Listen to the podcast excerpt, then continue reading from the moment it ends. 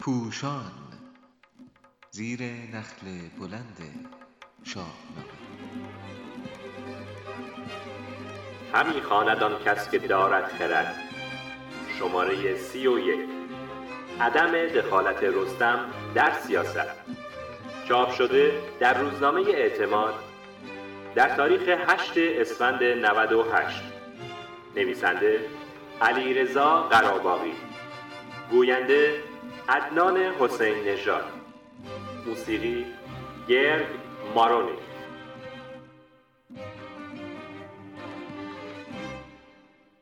در شاهنامه به همان اندازه که زال مظهر خردمندی است رستم نماد سپاهیگری پشتیبان مرزوبوم ایران زمین و امید ایرانیان است.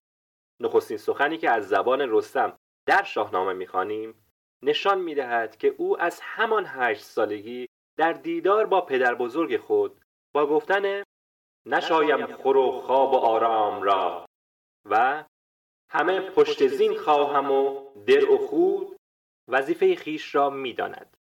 سام نیز در همین نخستین و آخرین دیدار به نوه خود اندرز می دهد که به فرمان شاهان دلاراسته باشد و یا به تعبیر امروز کار سیاست را به سیاستمداران واگذار کند و خود به خدمت نظامی کشور درآید.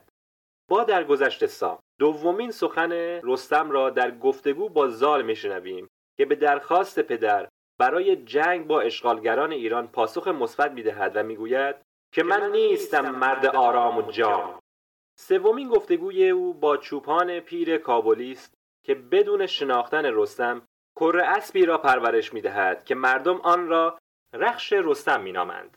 زمانی که رستم می‌خواهد بهای آن اسب را بپردازد چوپان پولی نمی‌گیرد و می‌گوید مر این را بر بوم ایران بهاست. بر این بر تو خواهی جهان کرد راست.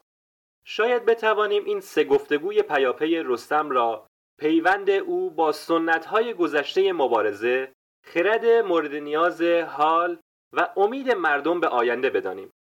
آنچه آشکارا و بیگمان می‌توان گفت آگاهی رستم به خیشکاری و نقش خود پذیرش این نقش با اراده و میل قلبی و وفاداری به آن تا پایان زندگی است. رستم از کودکی چنان تهمتن است که به شیوهی بیپیشینه به دنیا می آید و تا آخرین روز زندگی هفتصد ساله یعنی در چاه شقاد نیز سپاهی میماند و در کنار اسب خود و با در دست داشتن تیر و کمان از دنیا می رود. البته رستم انسان است. خشمگین می شود قهر می کند برای نام و شرف خود نیز همراستا با نام ایران ارزش فراوان می‌گذارد. در برابر بیمنطقی ها زبان به اندرز میگشاید ولی هیچ یک از اینها موجب نمی شود او در سیاست دخالت کند. حتی آنگاه که به دلش افتاده است شاید پهلوان جوان بینام و نشان تورانی فرزند خودش باشد باز هم ناخواسته با سهراب می جنگد تا تورانیان بر ایران چیره نشوند. گرچه حرف غیرمنطقی اسفندیار شاهزاده ایران را برای دست بسته شدن نمیپذیرد ولی قبول می کند که با پای خود برای گناه ناکرده به اسارت به پایتخت برود. او در تمامی زندگی از دخالت در سیاست کناره می‌گیرد و حتی در روزگارانی چون پناهندگی سیاوش به توران یا در جنگ گشتاسب با ارجاسب فردوسی خردمند آگاهانه رستم را از صحنه خارج می کند و تنها زمانی که قدرت سیاسی برای پشتیبانی از مرزوم ایران جهان پهلوان را فرا بخواند او نیز به میدان می آید.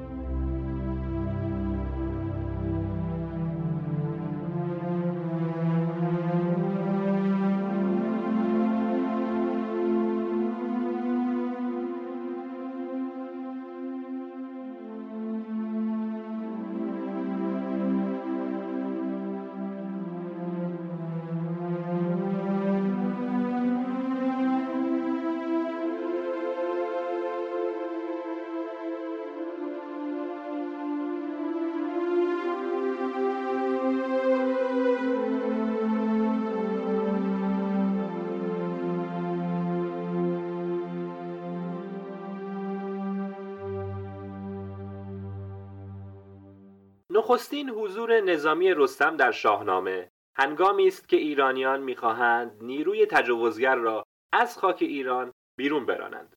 شرایط بحرانی است و زال به رستم دو هفته وقت می‌دهد تا مسیری دراز را بپیماید و کیقوباد را از کوه افسانه البرز بیاورد. به دو هفته باید که آوی تو باز. همی تازی اندر نشیب و فراز. بگویی که لشکر تو را خواستند. همان تخت شاهی بیاراستند.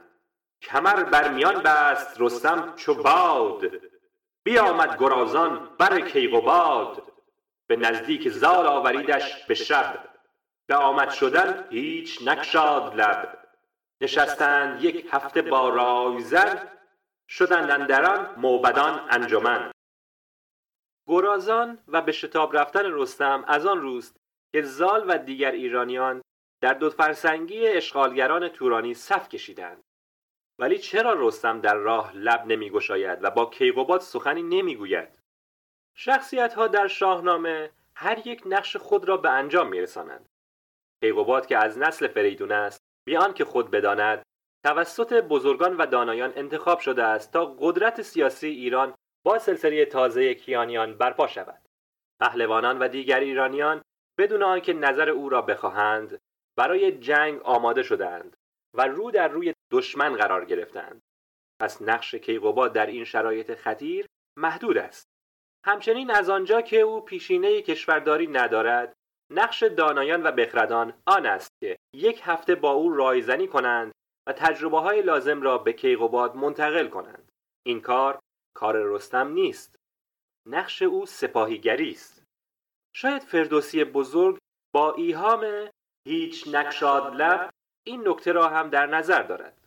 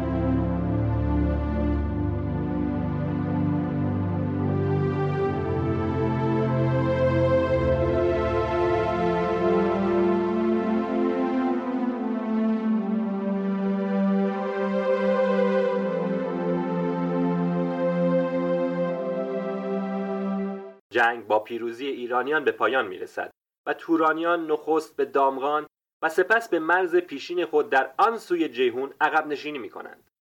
اگر پیش از این ستمگری نوزر، شورش داخلی، مرگ منوچهر، نوزر، زوتهماس و نیز در گذشتن سام فرصتی برای تورانیان فراهم کرده بود تا بر ایران زمین چنگ بیاندازند ولی اکنون افراسیاب دیدگاهش عوض شده و میپذیرد که یک ملت همدل شکست ناپذیرند یکی کم شود دیگر آید به جای.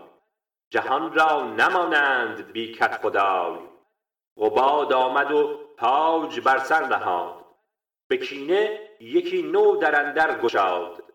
سواری پدید آمد از تخم سام که دستانش رستم نهاده است. نام. به ناچار به ایرانیان پیشنهاد آشتی می‌دهند و کیقوباد صلح را میپذیرد. رستم با این صلح موافق نیست. بدو گفت رستم که شهریار مجوی آشتی درگه کارزار نبود آشتی هیچ در خوردشان بدین روز گرز من آوردشان. ولی کیقوباد به رستم جوان میآموزد که نظامیگری راه چاره نیست. به رستم چنین گفت پس کیقوباد که چیزی ندیدم نکوتر ز داد. سزد گر هر آن کس که دارد خرد به کژی و ناراستی ننگرد. رستم نیز میپذیرد و به زابل باز میگردد